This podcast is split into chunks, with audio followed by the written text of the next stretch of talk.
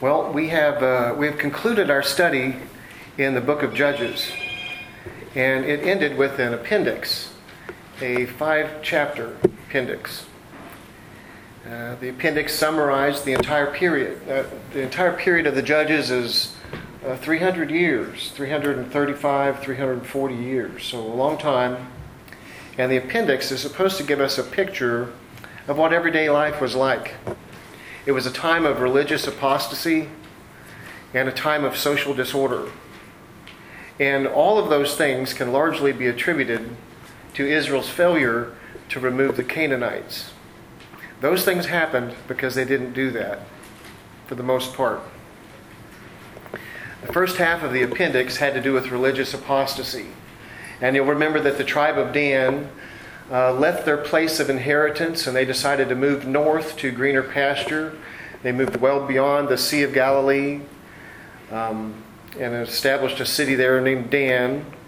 And on the way, they took Micah's idols and they took his priest. And they went up there and they established a cult site that was a, a filthy mixture of paying respects to God in their own minds uh, but also practicing these pagan fertility rituals. And so this is what was going on in Israel, and all of the other tribes were going there to participate, courtesy of the tribe of Dan. Now, we might be tempted to think that something like that does not happen in the church today, but we shouldn't. There are many houses of worship all across our country who have turned apostate. It's easy to see when there's the rainbow flag draped in front of the church and the, the pastor is a, is a female lesbian. You know, it's easy for us to see that things went awry there.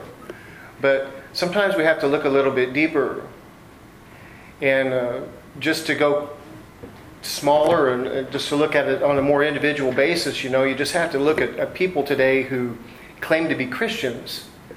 And they have this wild mixture of beliefs if you just delve into it a little bit and just start talking to other people who claim to be believers, and you'll find out that there's just a mess.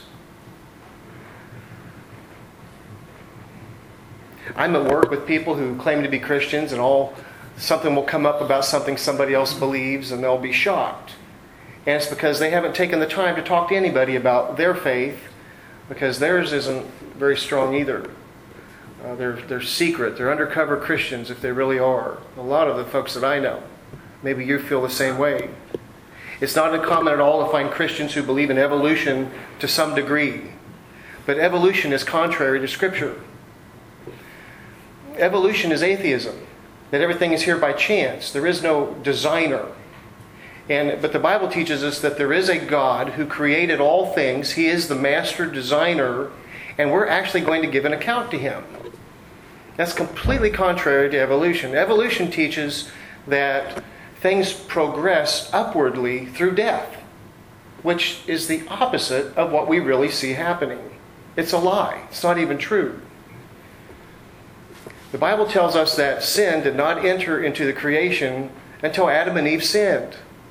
But evolution teaches that all of these processes occur over millions and millions and billions of years through death. That's not what the Bible teaches. But it's not uncommon at all to find believers trying to merge what they believe about God with evolution.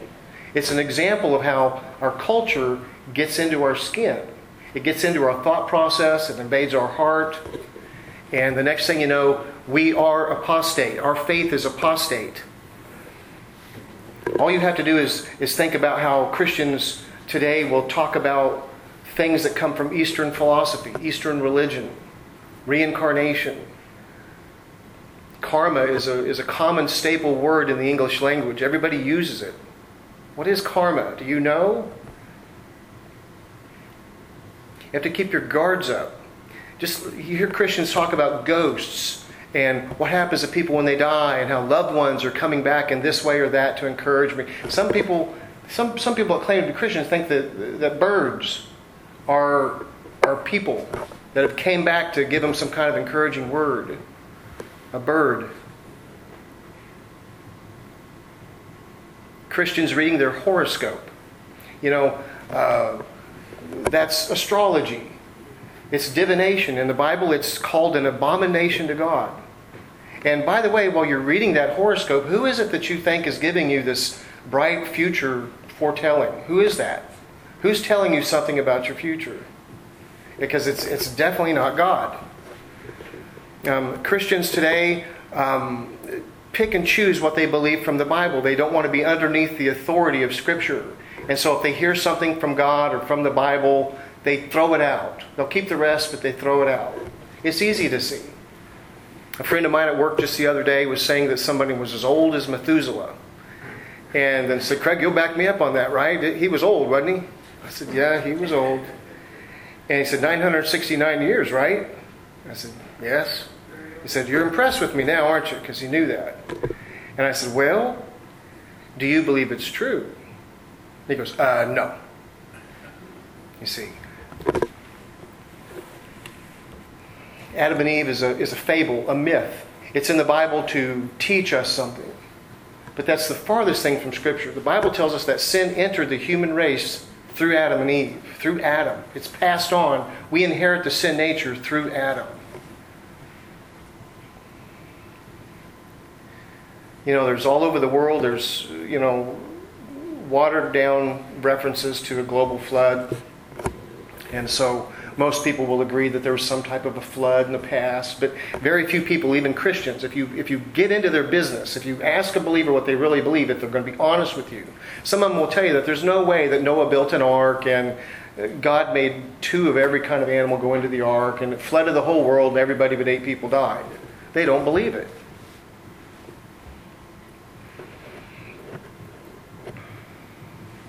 And even worse, I think, is that many people today that are Christians don't believe that uh, most people are going to, to die without Christ or, or face eternal punishment. They're more universalist. They think that most people are going to heaven, and only the really bad people aren't. Just ask. People that tell you that they're a believer, ask them. And you'll find out that there's this wild spectrum of thoughts and beliefs and philosophies that have all merged in with what they know or believe about God. In the second half of the appendix, it talked about social disorder. And we were introduced to the tribe of Benjamin, tribe of Benjamin, and we saw how the tribe of Benjamin was almost completely wiped out, almost existed no longer. Why? It was because they refused to hold some of their people accountable. You remember what happened? Those perverted men in Gibeah, Gibeah, what they did? And when the other tribes came to Benjamin, they said, "Turn them over. They need to be punished. they need to answer for what they've done." And they said no. They refused. And they actually amassed their army to fight their other brothers. You might be thinking, well, that kind of stuff doesn't happen within the church today, but it does. It certainly happens in our society. Just think about the way a parent sometimes will bristle up when a bad note from the teacher comes home about little Johnny and how defensive they get. Well, that teacher, how dare her? She doesn't know. She doesn't know what my son's going through. She doesn't know what the other kids are like and what they've been doing. And she doesn't know what my kid's been going through at home. And just all these excuses. In my line of work, I run into to juveniles who commit really bad crimes, and their parents defend them to the nth degree. Sometimes they don't, but most of the time they are very defensive of their kids. I, I remember this one kid who was going around robbing everybody. Actually, I can think of several that, where this is true, but one in particular, he was robbing everybody with a gun. And we ended up doing a search warrant on his apartment. I was going through his bedroom and collecting all of the things that he'd been stealing from people. And I came across his report card. And he was making an F in every class, which was no surprise to me. But when I was leaving, his mother was in the living room and she was giving me the blues about how wrong I was and how good her son was. And she even told me how great of a student he was. And I just had enough. I said, Have you I said, I just went through, I just saw your son's report card. He's failing every class. He's not a good student. And I said, Have you looked at your son's social media? On Facebook, there are multiple pictures of him holding a gun. Well, she did not respond to that with humility. Instead, she went on to complain on me and to try her best to make trouble for me. You may see parents who their children decide that they want to practice some type of homosexual lifestyle. And the parents will actually applaud it or defend them. You know, parents, if your kids are doing something wrong, you're not doing them any favors by telling them something's right that's wrong. You're not helping them. We still love our kids. You'll do everything in your power to help them and to get through what they're going through. But you never want to tell them that something's wrong is right. Parents have to hold the standard.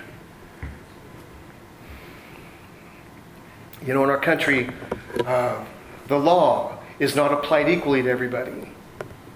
All you have to do is look at the way the, the radical Black Lives Matter protesters were treated versus the way the radical Trump supporters were treated that broke into the Capitol building. Indictments and indictments and indictments and amnesty.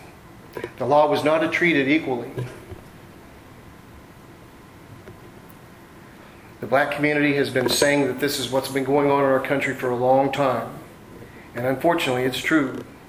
Last couple of weekends ago at the 4th of July celebration down on the river at the banks, there was five people shot. Two of them died. And the whole city is upset about it, and rightly so. But all of our leaders, what have they been doing? They've been talking about what can we do to make sure this never happens again? So they begin to ask questions about the police. What did the police do or not do? What should the police be doing?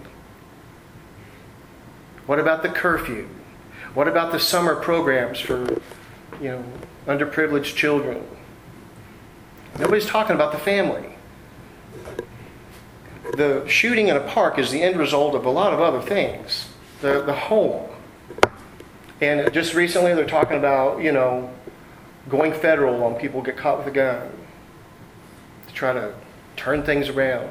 But nobody's talking about the real problems. You know, our government and the entertainment industry and our educational system works overtime on destroying the family.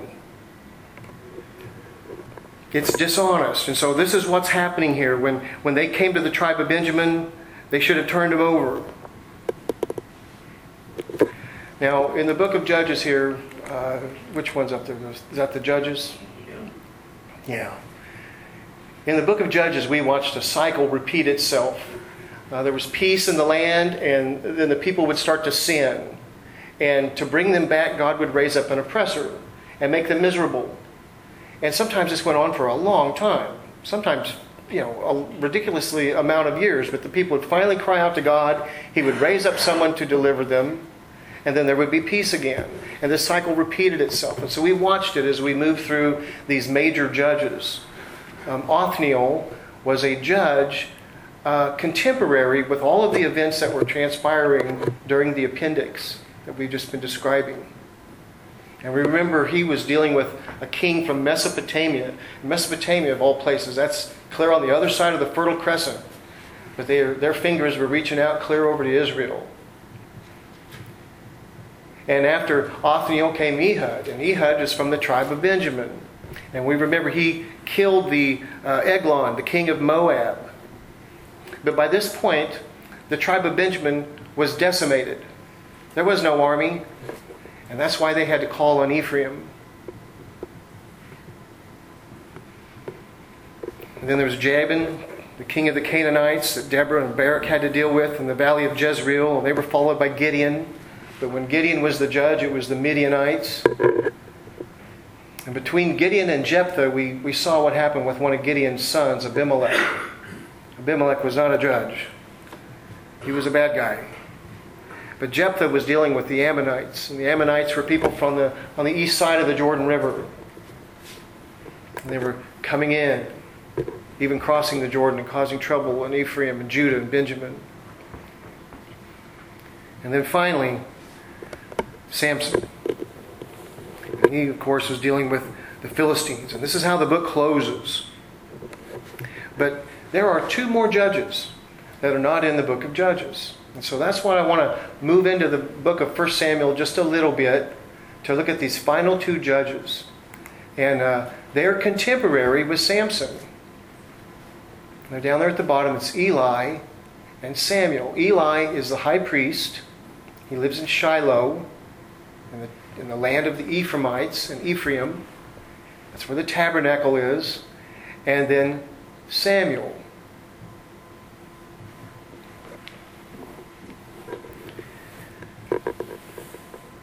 The book of 1 Samuel opens up with this introduction to these two last judges.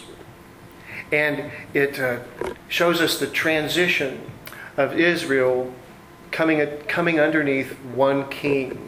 And that's very significant because God is continuing to teach his children, but he's teaching them in a new way. He's showing them the inadequacy of their kings. They're inadequate, all of them. And their inadequacy is designed as, a, as an object lesson by God to teach his kids to yearn for the true Messiah. So, this is what begins to happen in the opening chapters of 1 Samuel. So, as we turn to chapter 1 in the book of 1 Samuel, we're going to meet a man and a woman who are married and they fear God.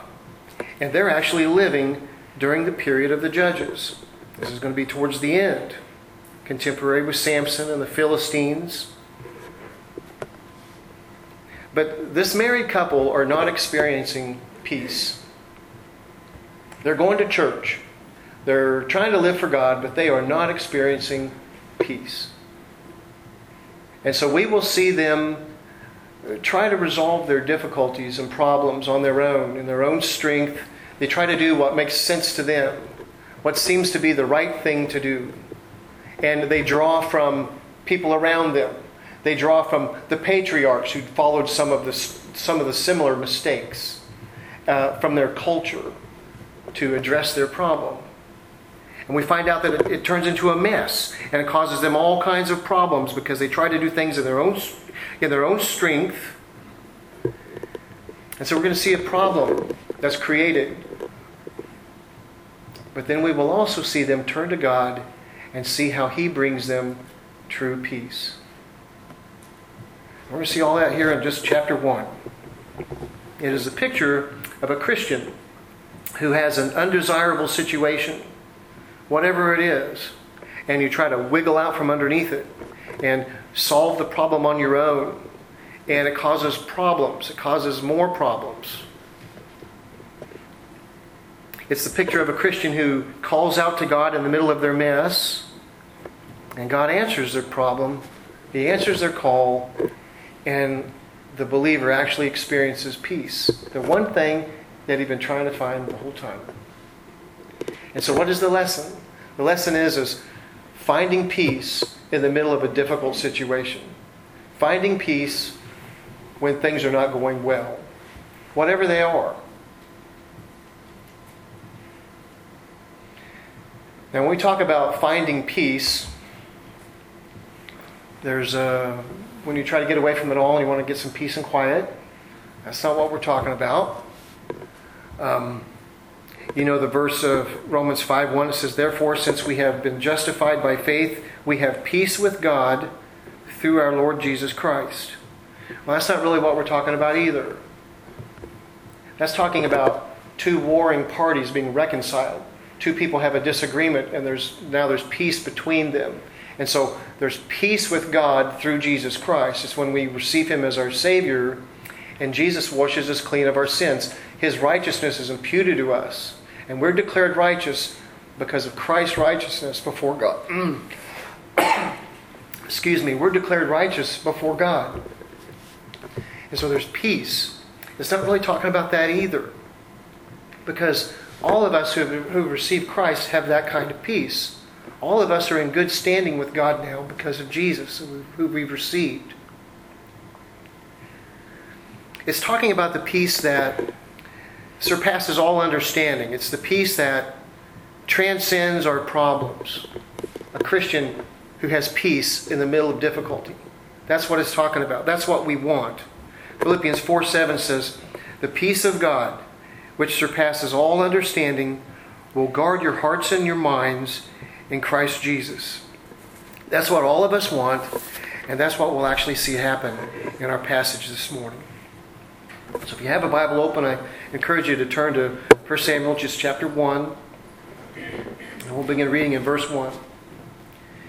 It says, There was a man from Ramathaim Zophim. And if you look in verse, I think 19, he gives us the shorter version of that word. Um, maybe it's 21. Yeah, verse 19. So whatever that place is, you can go short, you can just say Ramah for short. So he, he later calls it Ramah. So there was a man from Ramah, and it is in the hill country of Ephraim. And so this is about 15 miles north of Jerusalem. Now this man's name was Elkanah, son of Jeroham, son of Elihu, son of Tohu, son of Zuph, and Ephraimite. Now he's going to have a son named Samuel. And Samuel is going to serve as a priest. So, how can Samuel serve as a priest if he's from Ephraim? Only the tribe of Levi are the priests. We have to go to 1 Chronicles chapter 6 to find out that he is actually from the tribe of Levi. He just lives in Ephraim. Now, this man had two wives. There's your problem. The first name Hannah, and the second is Peninnah. Peninnah had children, but Hannah was childless. She was barren. So this explains why there's a second wife. And we saw this happen with concubines and, and more than one marriage uh, where you would marry a woman to have children. That's what you call trying to solve your own problem in your own strength. Doing what makes right in your own eyes. What makes sense you know, if you've got an inheritance, if you've got this land and it's supposed to be passed down to generations and your wife is childless, what are you supposed to do? The only thing you can do is get another wife, have kids with her. That was the thought process, and it was a big mistake. Well, in verse 3, this man would go up from his town every year to worship and to sacrifice to the Lord of hosts at Shiloh, where Eli's two sons, Hophni and Phinehas, were the Lord's priests. And so Shiloh is 15 miles north of uh, Ramah. So about 30 miles north of Jerusalem is Shiloh, and it's in the it's in the country of Ephraim, the tribe the tribal area region of Ephraim. This is where the tabernacle was. It's not a temple, it's a tabernacle. It's temporary, it could be packed up and moved. And this is where these people were going to every year. Because in the Mosaic Law, it teaches that every adult Hebrew male is to travel to the temple or the tabernacle for the three main festivals for Passover, Pentecost, and the Feast of Booths, the Feast of Tabernacles. And so they were following the law. And then we find out that there's this guy named Eli, and he's got two boys, and they're serving as priests. We're going to find out that Eli is the high priest. We're even going to find out that Eli is a judge.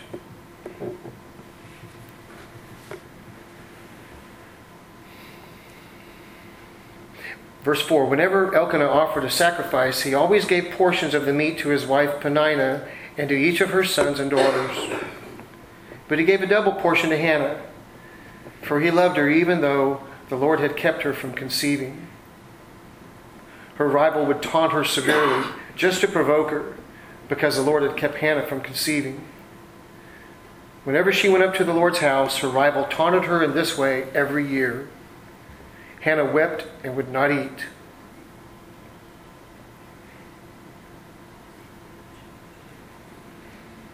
So it's clear here that Elkanah loved Hannah very much.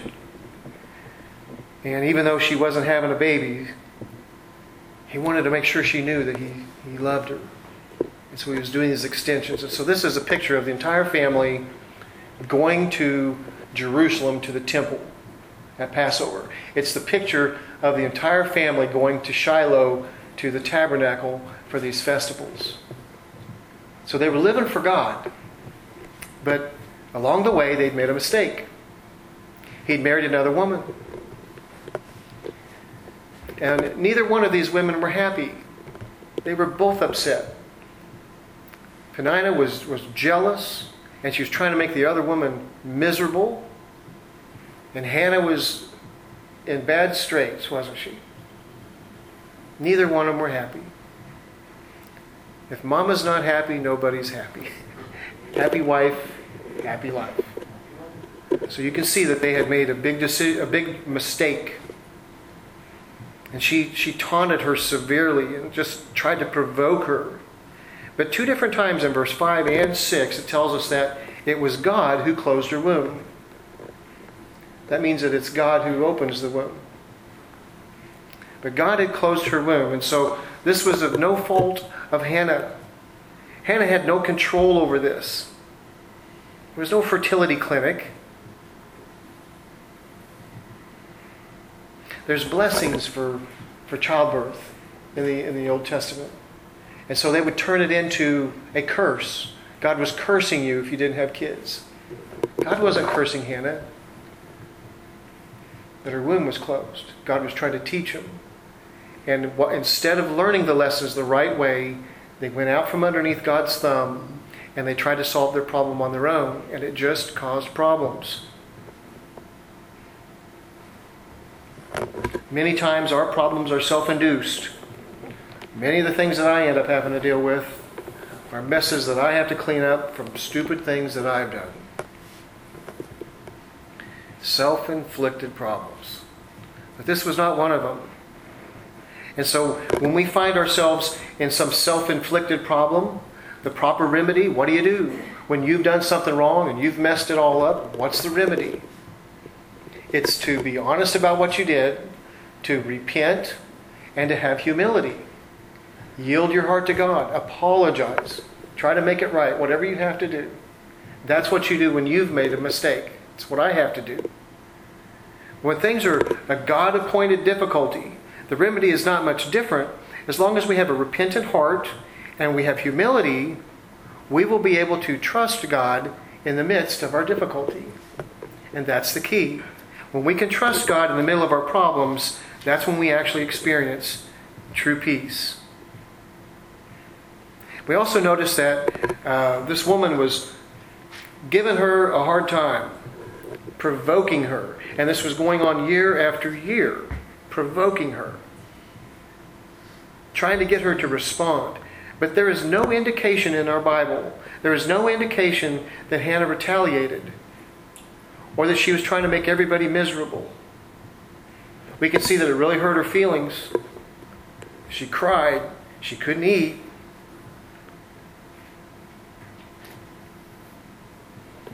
Hannah is a very good example for us.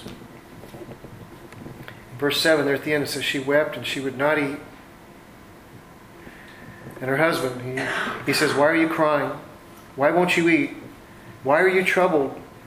Am I not better to you than ten sons? Well, the answer is no. Because the peace that we need is from God. Nobody can fill that void. Every once in a while, I get the idea of buying a Jeep because I like those Jeeps. That Jeep ain't to make me happy. A boat, more money, hair. you know, it's just not to, you know, you go find peace, you know, in things. And you can't find the kind of peace that we need in each other. But believers have Christ inside of us. We have the Holy Spirit indwelling us, and so we can feed off each other, you know, draw a lot of strength from God from each other. That's why it's so important for us to go to church. It's the best place to be. So he says, Am I not better than to you than ten sons? Well, this is going to cause Hannah to throw herself at the mercies of God. Verse 9 Hannah got up after they ate and drank at Shiloh. Now Eli the priest was sitting on a chair by the doorpost of the Lord's tabernacle. Deeply hurt, Hannah prayed to the Lord, and she wept with many tears. Making a vow, she pleaded, Lord of hosts, if you will take notice of your servant's affliction, remember not forget me, and give your servant a son. I will give him to the Lord all the days of his life, and his hair will never be cut. This is that Nazarite vow. It's in Numbers chapter 6. And while she was praying in the Lord's presence, Eli watched her lips. Hannah was speaking to herself, and although her lips were, were moving, her voice could not be heard. So Eli thought she was drunk, and he scolded her. How long are you going to be drunk? Get rid of your wine. No, my lord, Hannah replied. I'm a woman with a broken heart. I haven't had any wine or beer. I've been pouring out my heart before the Lord. Don't think of me as a wicked woman. I've been praying from the depths of my anguish and resentment. Then they exchange blessings. Eli responds by saying, Go in, go in peace, and may the God of Israel grant the petition you've requested from him. And then she said to him, May your servant find favor with you. And then Hannah went on her way. She ate and no longer appeared downcast. Look at the change. She went on her way, she ate, and she no longer appeared downcast. We have to notice the change.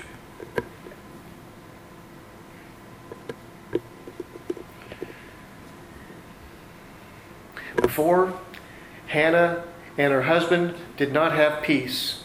They wanted children and they couldn't have them and was making them miserable.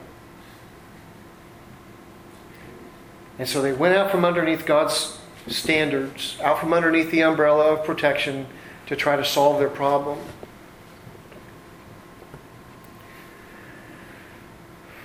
They got ahead of God, and they didn't need to violate the sanctity of their marriage.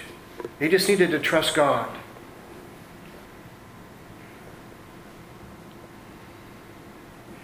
We see here Hannah has turned the matter over to him. And the minute she did that, she had peace.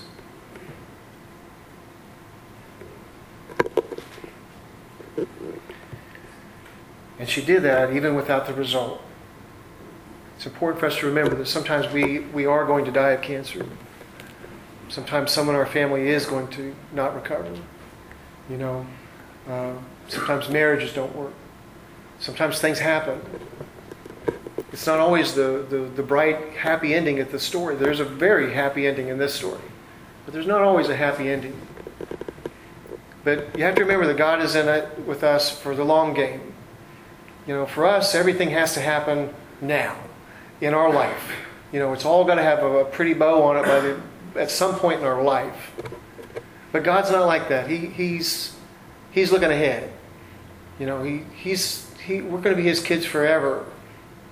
And so it's more important for us to learn the lessons now because later there's going to be reward. And it's all going to make sense later, the things that don't make sense now. So we don't want to be fooled into thinking that if we turn it over to Him, we're going to have peace, and that peace can be defined by us getting what we want, because that may not be the case. But the, the truth is, is that whether you're the Apostle Paul and you have been whipped and you are in prison, you can still have the peace that surpasses all understanding. This is what God wants us to, to understand and to, and to strive for. So after this happened, in verse 19, the next morning, the husband and wife got up early to bow and to worship the Lord. They went together.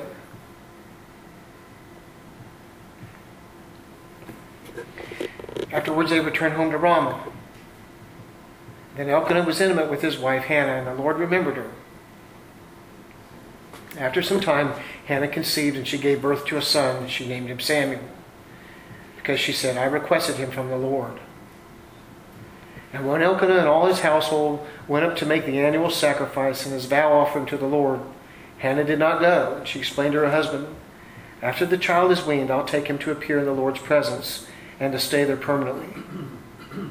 And her husband Elkanah replied, Do what you think is best and stay here until you've weaned him. May the Lord confirm your word. So Hannah stayed there and nursed her son until she weaned him. And when she had weaned him, she took him with her to Shiloh, as well as a three year old bull, two and one half gallons of flour, and a jar of wine. Though the boy was still young, she took him to the Lord's house at Shiloh. Then they slaughtered the bull, and they brought the boy to Eli, mom and dad.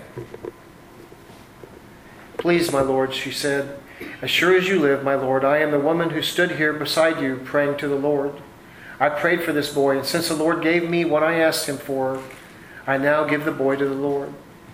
For as long as he lives, he is given to the Lord. And then he bowed and worshiped the Lord there.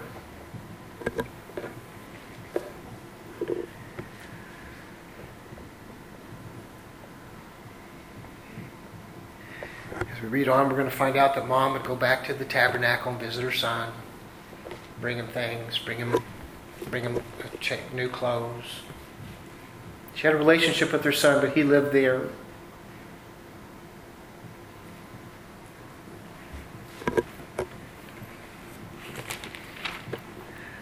I'm going to read the beginning of chapter 2, but before I do, look at verse 21 of chapter 2.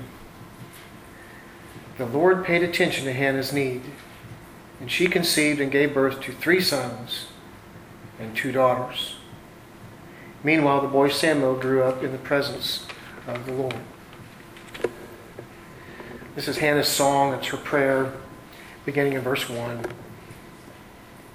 My heart rejoices in the Lord, my horn is lifted up by the Lord. My mouth boasts over my enemies because I rejoice in your salvation. There is no one holy like the Lord. There is no one beside you, and there is no rock like our God. Do not boast so proudly or let arrogant words come out of your mouth, for the Lord is a God of knowledge and actions are weighed by him. The bows of the warrior are broken, but the feeble are clothed with strength. Those who are full hire themselves out for food, but those who are starving hunger no more. The barren woman gives birth to seven, but the woman with many sons pines away. The Lord brings death and gives life. He sends some to Sheol, and he raises others up. That's the resurrection. The Lord brings poverty and he gives wealth. He humbles and he exalts. He raises the poor from the dust and lifts the needy from the garbage pile. He seats them with noble men and gives them a throne of honor. For the foundations of the, of the earth are the Lord's, and he has set the world on them.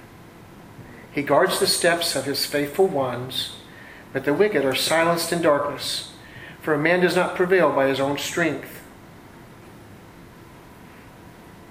Those who oppose the Lord will be shattered. He will thunder in the heavens against them. The Lord will judge the ends of the earth, and he will give power to his king. He will lift up the horn of his anointed. Let's pray.